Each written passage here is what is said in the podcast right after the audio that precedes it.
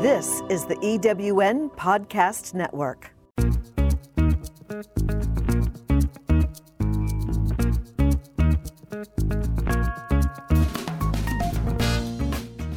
Welcome to Late Boomers, our podcast guide to creating your third act with style, power, and impact.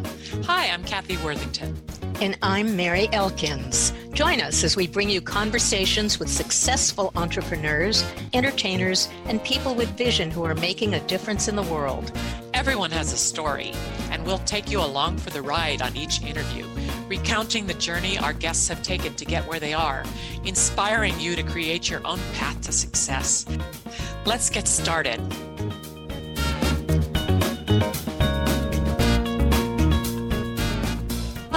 I'm Kathy Worthington.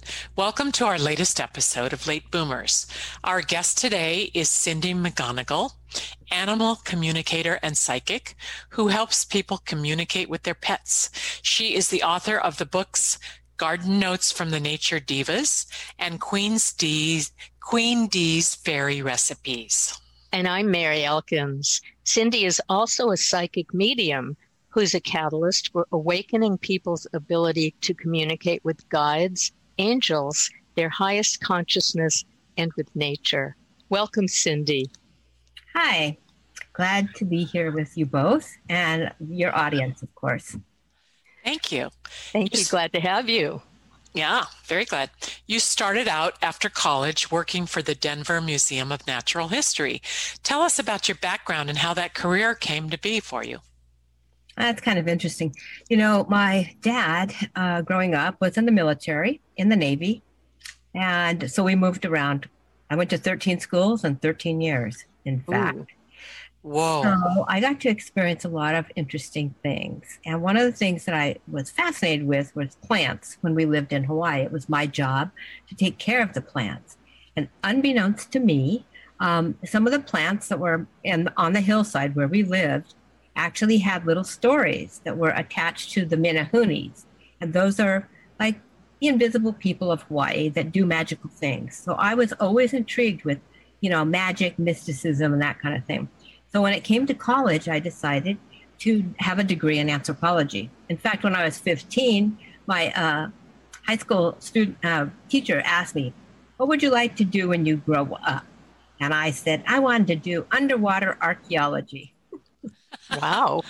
yeah, I, I, am a scuba diver, uh, but I have not done underwater archaeology.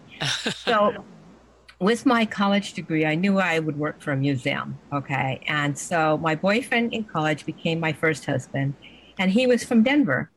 So I said, okay, let's go see what Denver's like. Okay. So immediately I called up the museum and I said, hi, you know, I have a degree in anthropology. I want to work in the anthropology department. They were like, well, we don't have any openings right now, but you could be a volunteer. And I said, no, I have to earn money. I can't do that. So in between, you know, temporary jobs, right? I uh, saw a little, a little want ad in the paper for what was called the plant modeler. And, I, and it was at the museum. So I said, I'm just going to go in and apply for this. I don't know what it is, but I'm going to figure it out and I'm going to make this happen. So uh, one of the things, and this was advertised nationally, okay, and I'm all of 21 years old, right? and so um, my waterbed had soaked all my art from college. Oh, no. So the only thing I had to bring to the interview, okay, was a little pine needle basket that I had learned to make with an 86 year old woman in Santa Barbara when I had taken off a quarter from school. And I, unbeknownst to me, when I went for my interview, okay, in the Denver Museum of Natural History, the person was head of exhibits saw the basket and she said, You know, if you can make this, I'm sure you can do this job.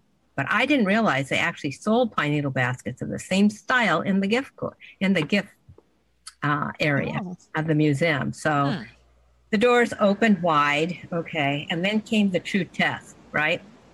Everybody else that got hired had like high degrees, like master's of fine arts, right? And I was 10 years younger than everybody else.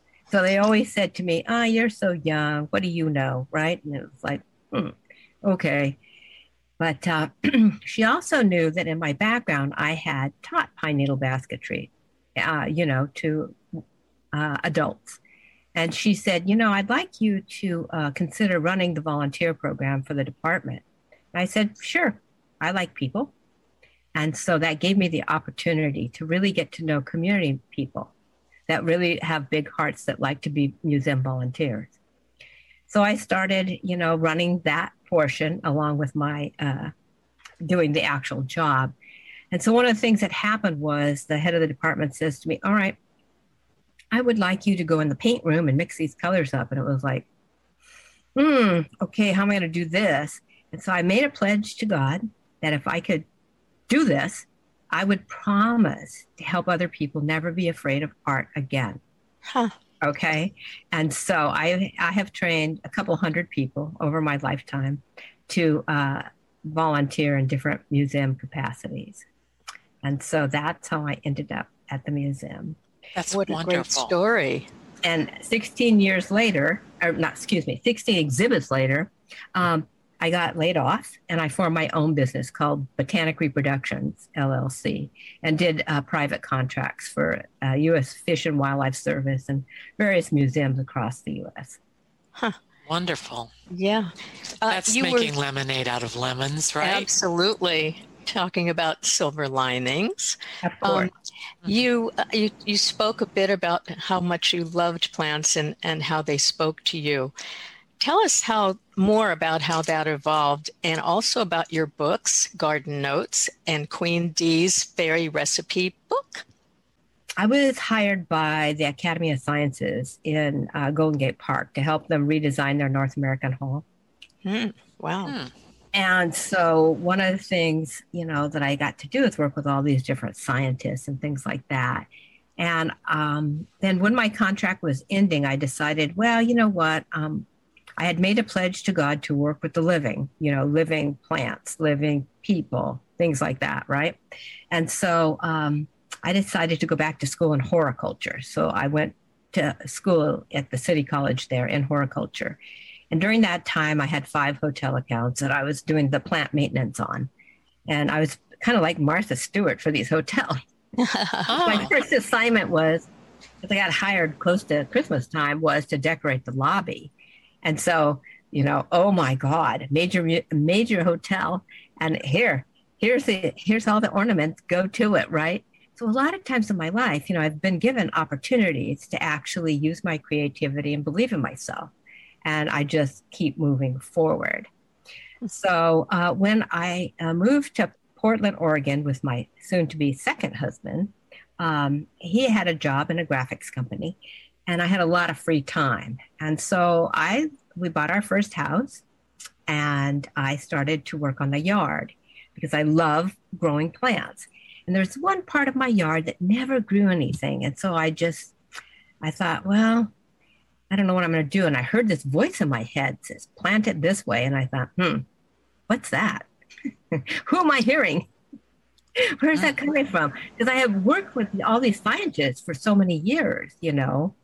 And uh, yeah, I had gained a lot of knowledge about plants and animals, but uh, never hearing these little voices in my head that weren't mine.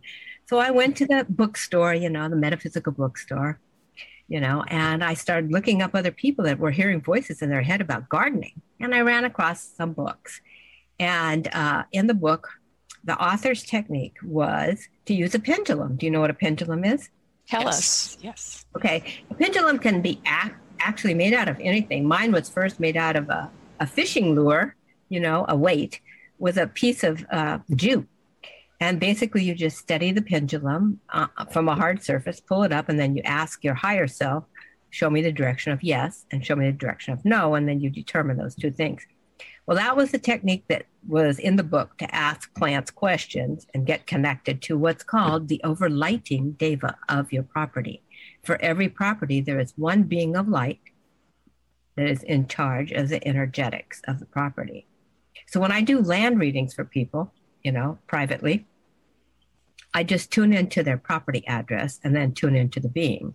And then I have access to the information on that nature spirit level to be able to communicate what plants are in harmony with you and your land the colors that you should be bringing in for the season ahead, mm-hmm. and um, what plants would be good for your family. You know, sometimes you have you need to make flower essences or medicines from the plants or teas or something like that. So my first book introduces you to the nature team. And it talks about how uh, nature actually works. So, energetically, on the tallest peak, wherever you live, resides a landscape angel. Okay.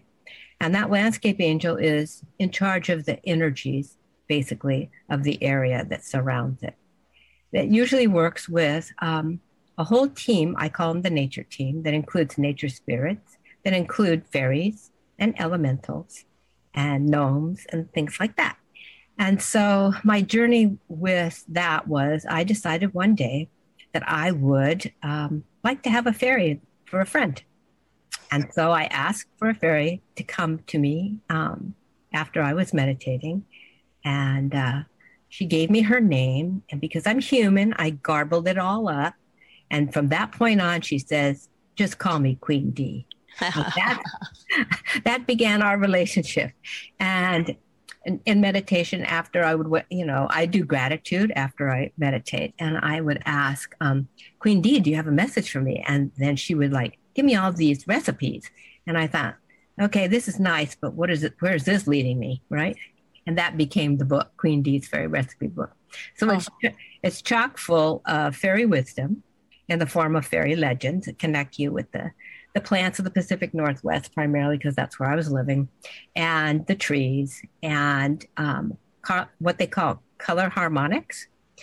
Uh, the nature spirits are always wanting balanced energies on your property. So if you can plant uh, using native plants, that's a very calm vibe.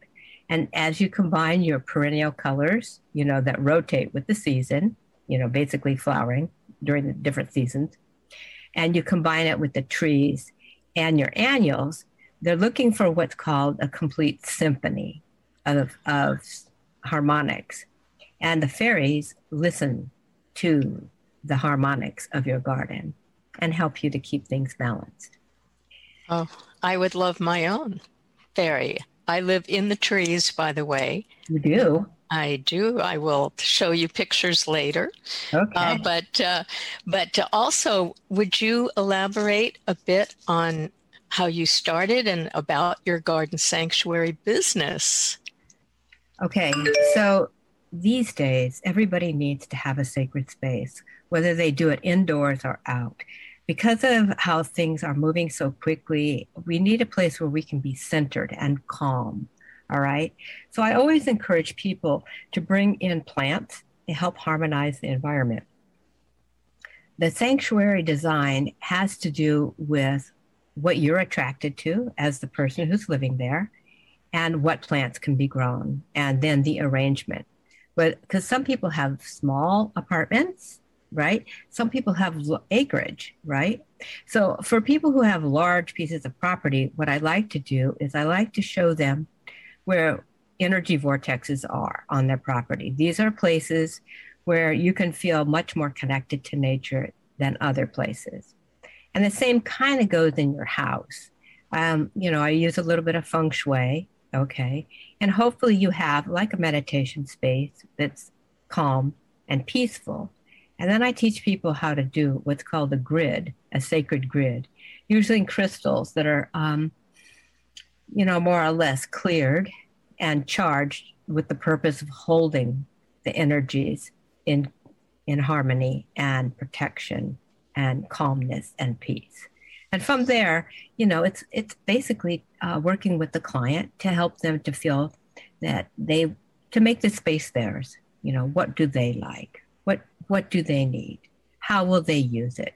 That kind of thing. And um, then it builds the energy builds as you work in the room or the space to keep you calm and balanced. It's just a place to decompress and then kind of pull yourself back together as you go back out into the world doing what you do best. Hmm. Fantastic. Yeah. And I wanted to ask you when and how did you discover your ability to communicate psychically, psychically, excuse me, with animals, and how has that evolved? Well, you know, I've I've had pets my whole life, and I had a couple of Egyptian pharaoh hounds. I was intrigued by Egypt, of course, wow. and the first time I was introduced to the uh, the breed, it was like I have to have these dogs. ah, you know, I've never met one in person. Yeah, I haven't either. They're beautiful. They they are. They're a very ancient breed. You know, used in Egypt primarily to watch over the houses at night, you know. And they are not, you know, so the Egyptian Anubis is the statue that you know most associate with the breed, but they're actually kind of like a, a chestnut color, you know, mm-hmm. and they have a white tip on their tail. That's how you can distinguish them. So uh, with these animals, you know, they brought it because they they are hounds. They like to run, right?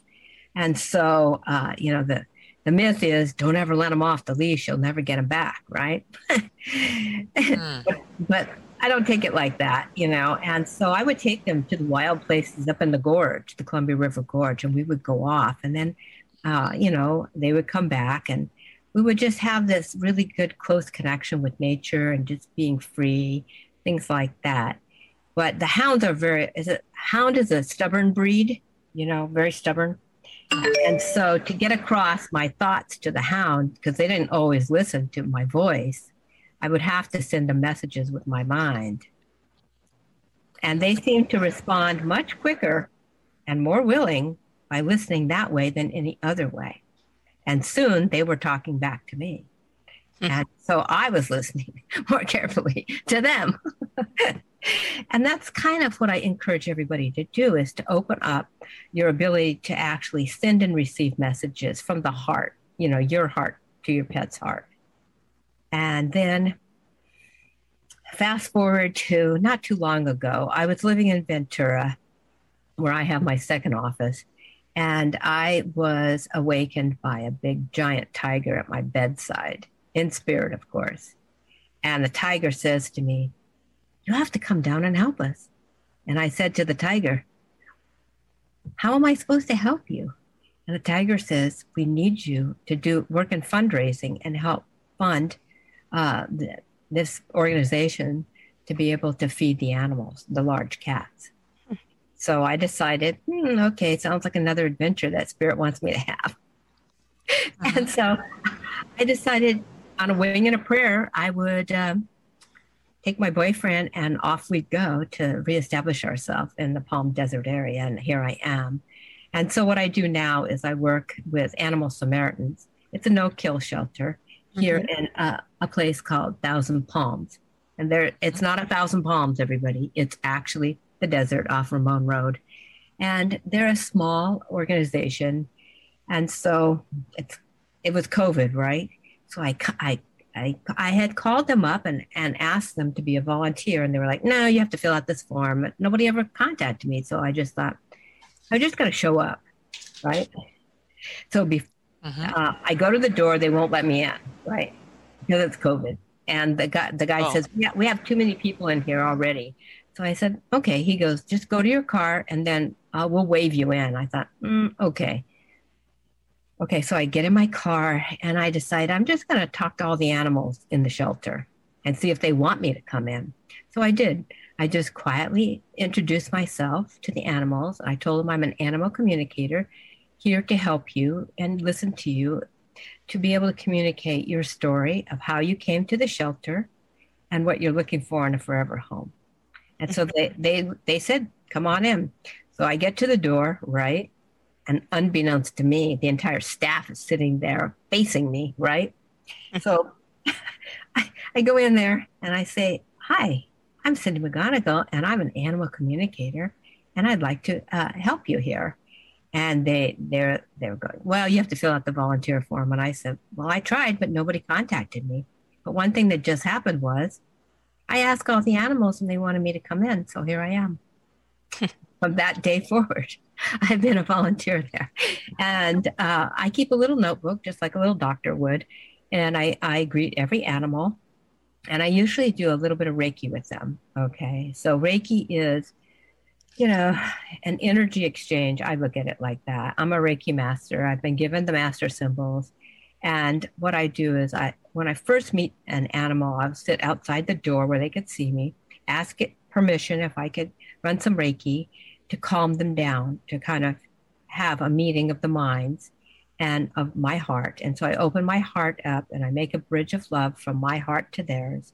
And then we start and I give them a little bit of Reiki. And um, as I get to know them, you know, I go inside the rooms with them and um, they'll tell me using my animal communication skills of listening where they hurt and where to focus the, the Reiki. And so, mm-hmm. you know, sometimes, and, and I off, I keep notes on what the animals tell me so that I can give the notes to the animal, the, the people there, the supervisor and the staff. They can read my notes and learn more about what the pets need at, from the point of view of the pet and how they came to the shelter. Because oftentimes people don't always tell the truth about how the animal came into their possession and why they have to give it up. And sometimes um, animals um, really have, uh, you know, quite a story to tell and what they're looking for, what they're afraid of, you know, going forward. You know, not just being in the shelter, but you know what they're looking for in a forever home, which may not be very evident based on, you know, just the, the simple interactions that we have with the animal in the shelter. Mm-hmm. So over time, you build um, a relationship with the animal, and, and um, soon they become your teacher. Mm-hmm. Yeah. And soon they start laying their paw on you. Mm-hmm.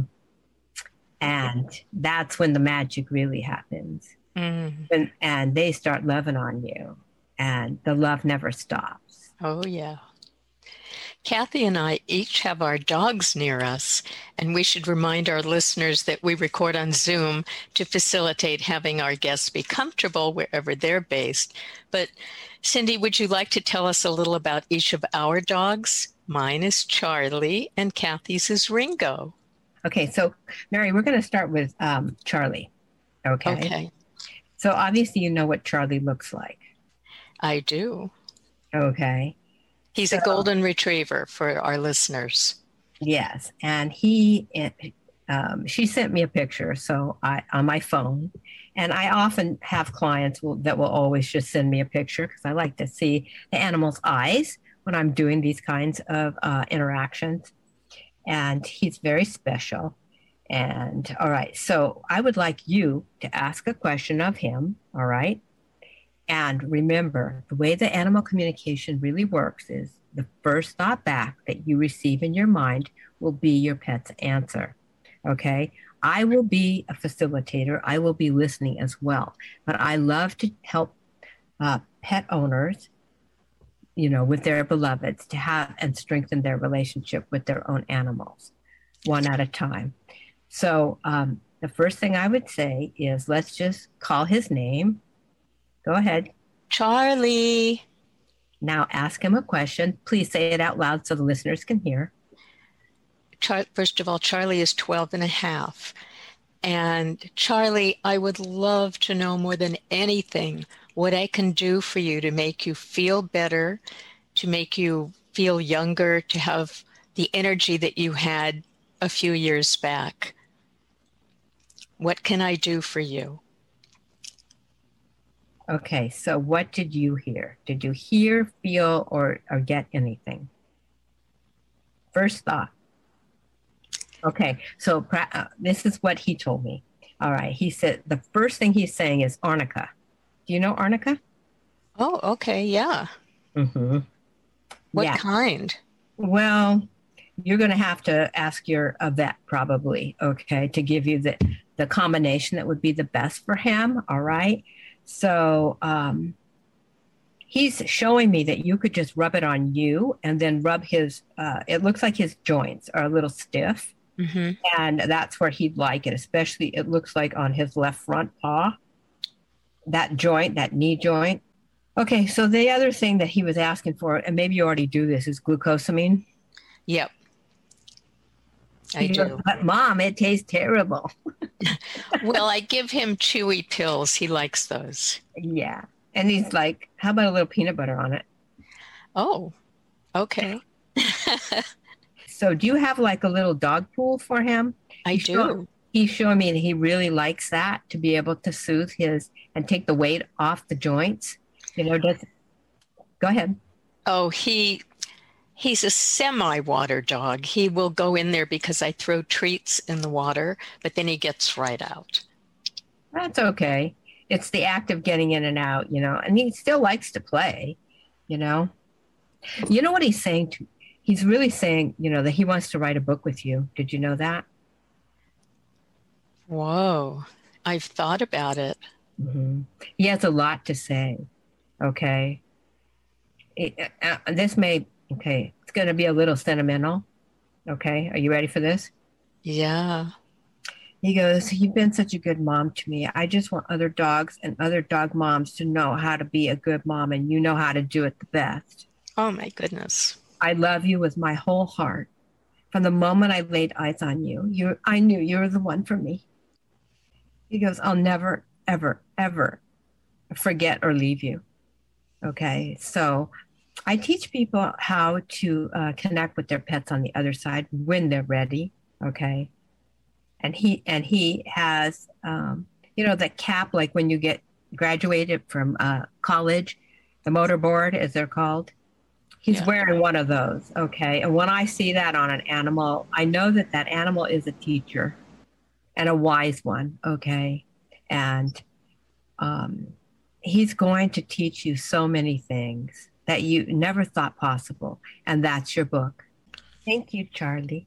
Thank you, Mary. Thank you, Cindy. I just as an aside, I remember I think it was John Steinbeck wrote a book called Travels with Charlie.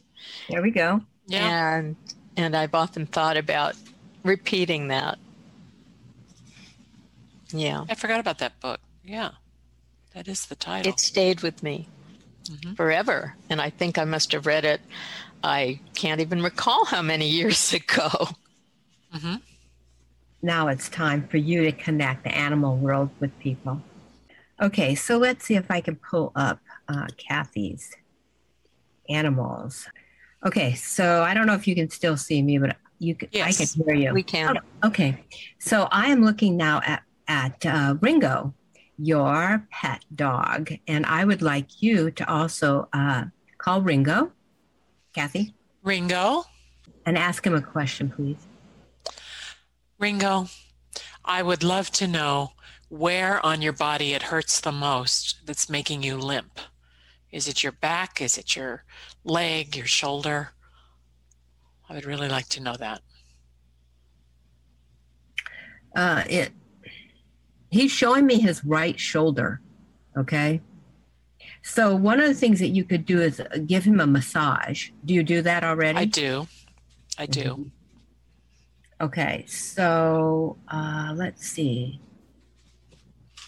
He's saying that he'd like to have more pillows to sleep with. Does he sleep on your bed? No, he sleeps on his dog bed, and he has two of them in the room, so he changes from one dog bed to the other, and they're very cushy. And he puts his, they have the big pillow around the outside of it, so he puts his head on the outside. And there are a lot of toys in the bed that he cuddles with. Hmm. He's saying you can remove some of those toys. They get in my way. hmm They do. Mhm. I take them out pretty often. He goes, I'll take the ones that I want back in. Yes. He's saying some of his teeth hurt him. Have, have, have you had a checkup? Wow. Yes, last summer he had to have nine teeth removed. Mm-hmm. But And it's more, He's been, know- he was much happier camper after that. oh yeah. He didn't need those nine teeth at all. He was really much happier without them. Well, yeah. I mean, we all need healthy teeth and healthy gums. Yeah. Okay, but he's saying, uh, do you ever make cooked carrots for him? No, He'd like cooked carrots. Did he used to eat raw carrots? no, he won't eat them. Really? No, he hates. He he doesn't like most vegetables and fruits. Contrary to Charlie, who Charlie loves likes them. everything, but Ringo won't.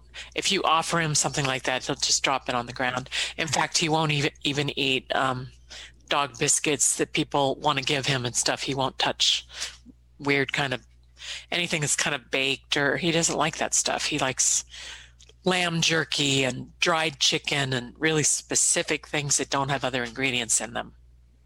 Oh, good for him. But I can he, try him with the cooked carrots.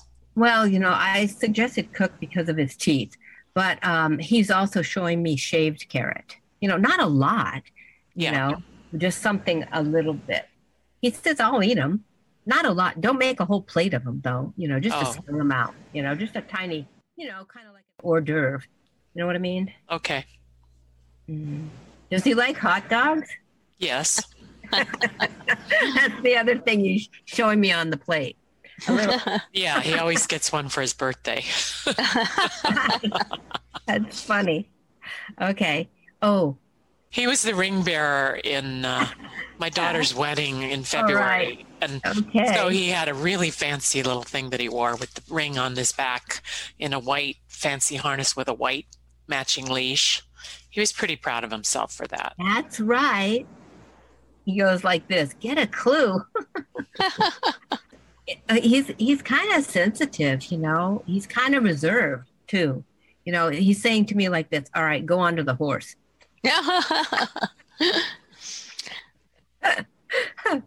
okay. Okay. Um, Ringo, thank you so much. And Charlie, thank you so much. Now we're going to go over to the horse world. Okay, so I'm looking at a picture now of Otto. Otto is very handsome. Oh my. So when I tuned into Otto, one of the things that I asked Otto, what would you like to share? And this is what he said. And he said it over and over and over. So I'm going to start our conversation with this. And so, Kathy, just I want you just to take this um, as what he's really wanting you to know. Okay. And he's saying that he really does not like the groomer that takes care of him. What I love about Otto, though, is he's very intense and he's very quick. So, what I've noticed with horses when I'm communicating with them, you know, just you just have to send the message silently to them and they pick it up and they send their answer right back. Hmm. So, you want to practice that for a minute, Kathy?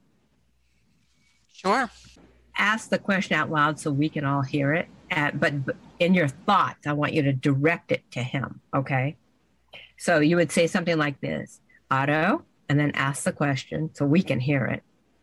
And then first thought back in your mind after you an- ask the question will be his response. And it, let me warn you, it comes really quick. Okay.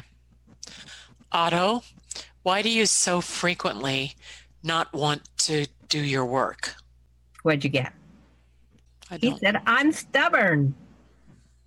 Oh. Hmm. Yeah, I was hoping for a better answer. like more complete, like something doesn't feel good or something. But I think no. he feels. I think he feels fine. Yeah, what he's saying that would work better for him is if you may, you ask him to help you with it. I have done, yes, and to and I will continue. And then just ask him, you know, um, what do you need, and how would you like it handled? give him the choice and then practice this exercise. And tr- you have to trust what you get. And the more you practice, the easier it gets. Because you will see the reaction from, you know, Otto going forward, you know. And if you don't see it or you don't feel it or it feels awkward still, just, you know, pet him and lo- send him love and just say, please keep trying. I'm human and I will get it. Can you talk a little bit more about how people connect and can connect with their pets who've passed away? Okay, so sometimes uh, before the animal passes, people are really feeling kind of guilty and not knowing what to do and feeling like, you know, that, you know, they, they, they know the pet needs to go, but they don't want to lose the pet. So in those circumstances, you know, um, I like to encourage people to thank the animal for what it's given in its lifetime to their life. You know what I mean? And to help them to understand that maybe at first, after the animal crosses over, it may be a little bit of time before the animal um, can make a direct connection with them because sometimes we in in the grieving process, you know, it takes time and Yeah. And the other thing is, believe it or not, a lot of people keep the ashes of their um, beloved pets and don't bury them. And truly, it's in my opinion that they don't get to go, they can't ascend as far as they could if they were, some of the ashes were put back into the earth. So I mm-hmm. always encourage people to at least bury some ashes or spread them, you know, in the air or wherever that, you know, you feel comfortable in doing it, you know, to honor the spirit to go forward into the light as far as it can. And there's a big, huge difference in being able to communicate with your animal on the other side when it's fully released. And uh, it makes it a lot easier for the communication to flow easier. Okay. So someone's holding onto the ashes, they're holding too tight to the previous existence for the animal and not letting them free, right? Right. They're they haven't quite let go and the animal needs to go just like we do back to the earth in some form, you know. I have both of my last two dogs' ashes in my bedroom where they used to sleep. So you might consider um, taking a cup, uh, a few of their ashes and just sprinkling them in a sacred place in your yard or somewhere, you know, um, that you feel good, and then try opening that up to them again and seeing if it, the communication is any easier. And then once that's done, okay, once the animal knows that you're willing to and want to communicate with them, you get to practice what we were just practicing a little stronger. And this is where a little bit of clairvoyance comes in. And as a psychic medium, you know, when I'm doing readings, you know, I'm able to see situations, you know, in my what I call my mind's eye, you know, and I can see them with open eyes or closed eyes. But when you're first learning this, I suggest that you close your eyes when you want to communicate with a pet on the other side to um, kind of close out the distractions that might be coming into your mind and know that you've made a, a connection through your heart to that pet. And then ask the pet uh, for a message or ask the pet a question. You'd be amazed what information animals can do. One of the things I teach in my virtual workshops is I mean, one of the modules is family dynamics. And it's interesting that cat, uh, pets on the other side often come into these family gatherings where you sit down and you bring all the live pets together and the family members. And you kind of have like a little powwow. You talk about what's going on, any changes, like if you're moving or traveling or if they're going to be staying somewhere else, so that they know what's coming up. Okay. And when an animal passes to the other side, it's, I like the, the animal that's passed to spend a little time in the house so that the other animals know, you know, what's going on and have a chance to really see and feel and smell what, what has happened before taking them to have their a- made into ashes or whatever it is that you're going to do with the animal, you know.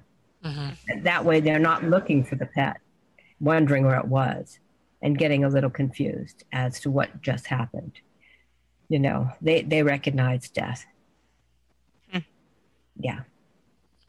Yeah, I wasn't able to do that with my last one because he was very sick and I had to take him to the doctor to have him put down and and Ringo never could figure it out for the longest time. Yeah. But now uh, after practicing, you know, you know you can connect with that pet on the other side, and so can Ringo. You can ask that pet to come and sit with you, just like you sit with Ringo, and um, have a conversation. And remember, when your other pets go to the other side, oftentimes, and humans too, are greeted by the animals on the other side. And a whole string of dogs that can greet him. Talking about Clubhouse, where you work as a psychic medium, and we'd love to hear about your work as a catalyst for awakening people's ability to communicate with spiritual guides and angels. Okay, so um, Spirit, Source, Creator, asked me to form a club. Uh, the first club that I formed was called Grow Your Intuition.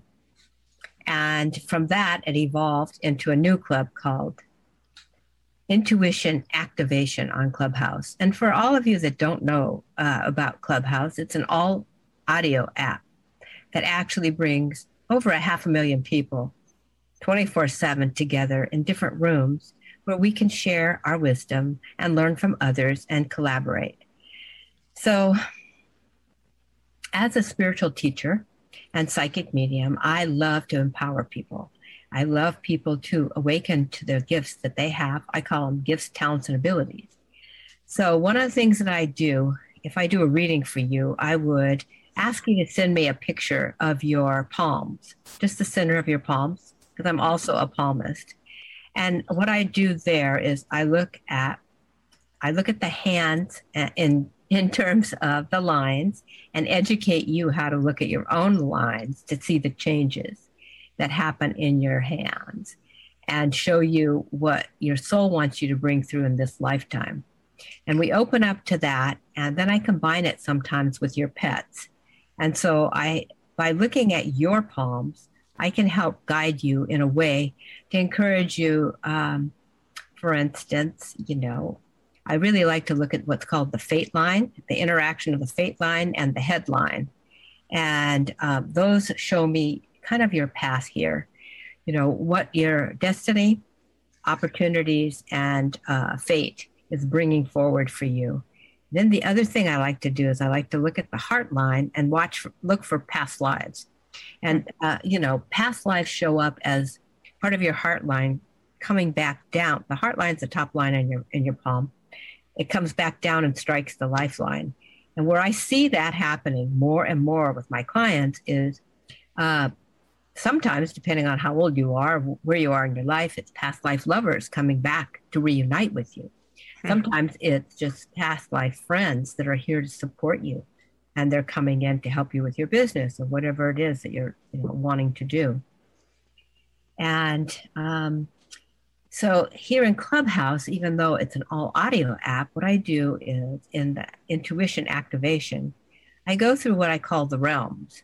And I help people to understand that they too are intuitive by um, taking a little meditation journey. And I use singing bowls and my voice to guide you into a visualization where you meet parts of yourself that you didn't even know you had um, that strengthen your intuitive abilities, your clairaudience, the ability to listen and receive messages from angels and guides, and for your ability to be clairvoyant, to be able to close your eyes and see images that relate to the experience that's your experience here on life in life.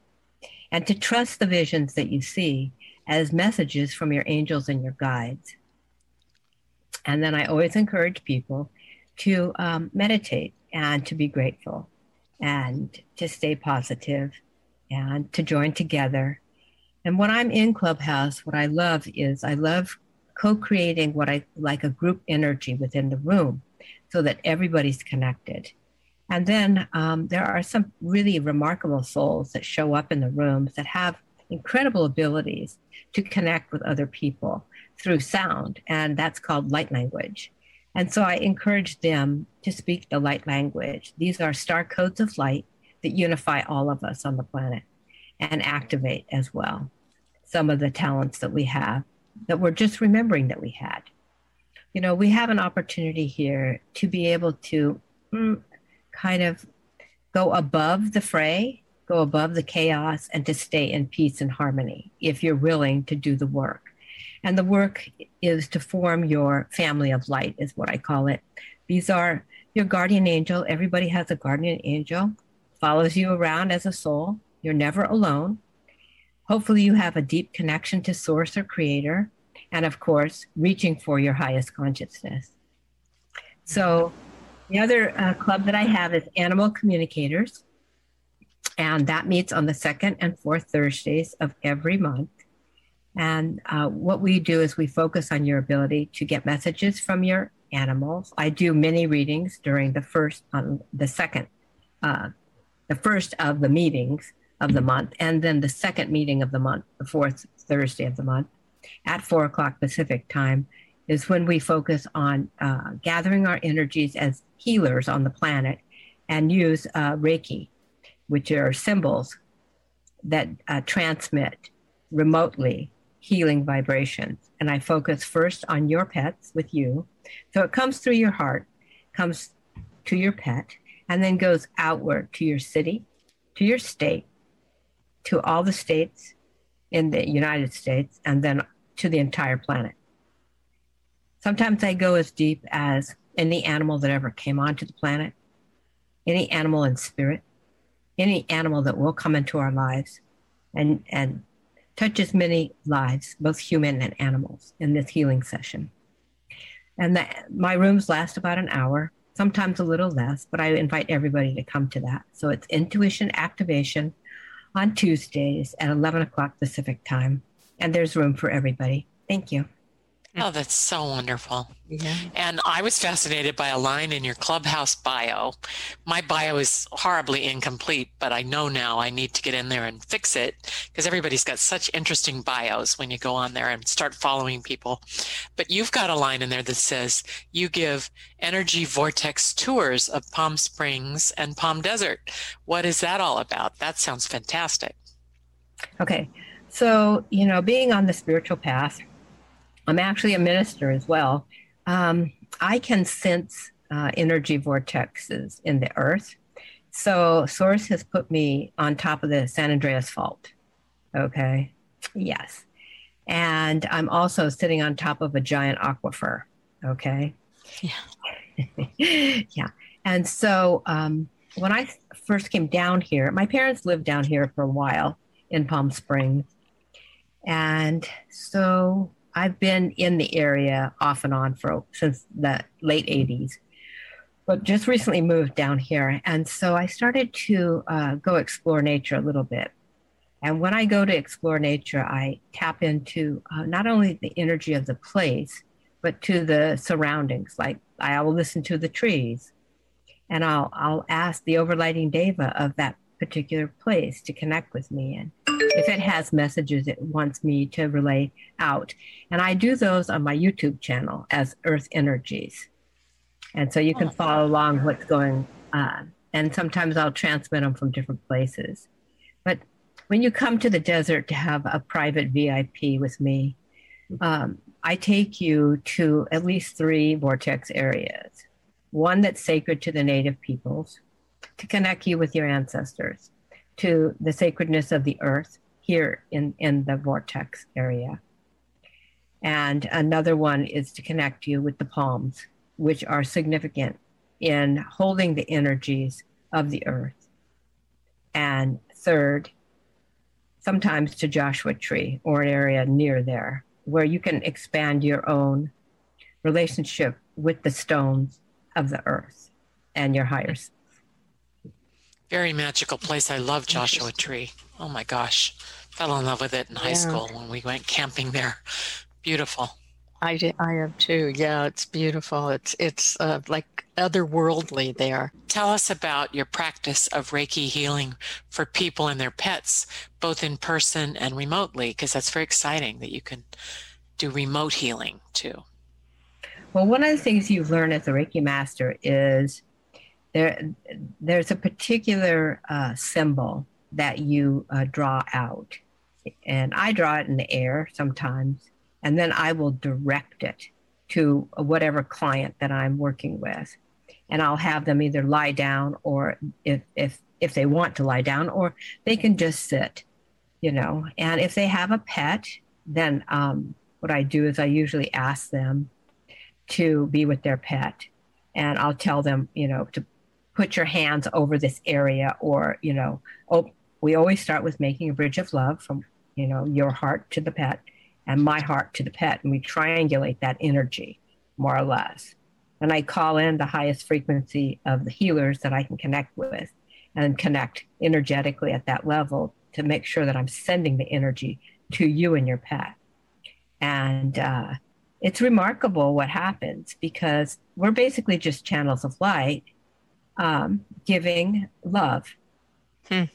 to transform into the healing that the animal and the person needs. What I love about Clubhouse is we have group dynamic in there so that when we're actually doing remote healing for the entire planet, it's amazing the stories that I've heard from people that they get healed from pains that they they've been carrying for years. You know. So if you're open yes. to the experience, then it's important that you join things that um, resonate with you. mm-hmm. so you can be healed and so you can help heal other people as well. Mm-hmm. I'm Thank you. I'm so inspired. I know all our listeners will be inspired as well. Thank you so much, Cindy. Our Thank guest you. today on Late Boomers has been Cindy McGonagle, animal psychic, Reiki healer, author, plant expert, and catalyst for people to connect with their spiritual guides and angels. Thank you so much, Cindy.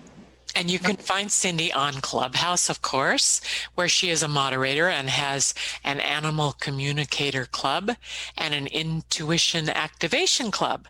And on her website, cindymcgonagle.com, and on Instagram and on YouTube. Be sure to follow her on all her platforms so you don't miss out on anything. And please write to us on our website, lateboomers.biz, B-I-Z, and give us some feedback on our podcast. Also follow Late Boomers on Instagram and follow both of us individually too at I am Kathy Worthington and I am Mary Elkins. We aim to serve, inspire, and entertain you. Thank you for listening today, and thanks to our amazing guest today, Cindy McGonagle. Thank you both. And thank you, the world, for whoever listens to this podcast.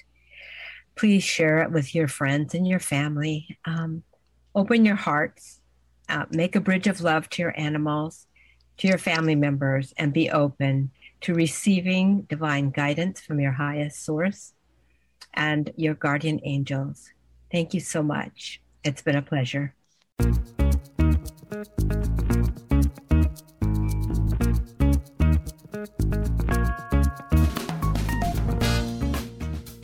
For joining us on Late Boomers, the podcast that is your guide to creating a third act with style, power, and impact. Please visit our website and get in touch with us at lateboomers.biz. If you would like to listen to or download other episodes of Late Boomers, go to ewnpodcastnetwork.com. This podcast is also available on Spotify, Apple Podcast, and most other major podcast sites. We hope you make use of the wisdom you've gained here and that you enjoy a successful third act with your own style, power, and impact.